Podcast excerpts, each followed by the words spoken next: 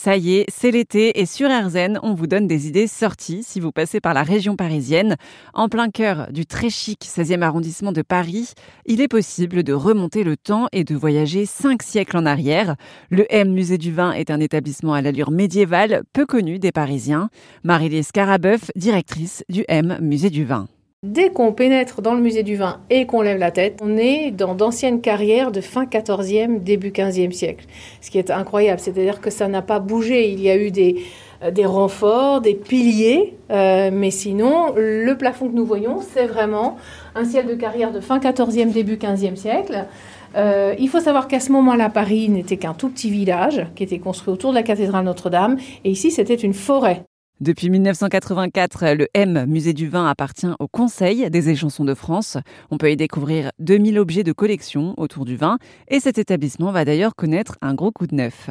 Depuis le 1er février dernier, donc, il y a de nouveaux actionnaires plus jeunes au Musée du Vin et un nouveau gérant qui est Monsieur Olivier Chandès, qui s'est lancé dans cette aventure euh, en se mettant d'accord avec les échansons. C'est-à-dire que l'idée, pour les échansons, c'était que le musée du vin perdure. Donc voilà, le musée du vin perdure et je pense que c'est une belle histoire. C'est une, une histoire qui s'inscrit dans le temps avec ces pierres. Oui, les, pierres ici ont une âme. Hein. Ils en ont vu passer des gens et des histoires. Et ces nouvelles personnes euh, qui ont investi dans ce musée, qu'est-ce qu'elles vont transformer euh, Est-ce qu'il va y avoir de la nouveauté? Oui, alors c'est certain. C'est-à-dire dans la partie musée en elle-même et collection, non, pas spécialement. Dans la partie en revanche restaurant, événementiel, oui, ça va être beaucoup modernisé avec des choses euh, remises en état, comme une nouvelle climatisation, comme des, une nouvelle boutique, la restauration des pierres, c'est-à-dire un sablage de façon à ce que la pierre redevienne un petit peu plus blanche, par exemple. Enfin voilà, un coup de neuf, un coup de,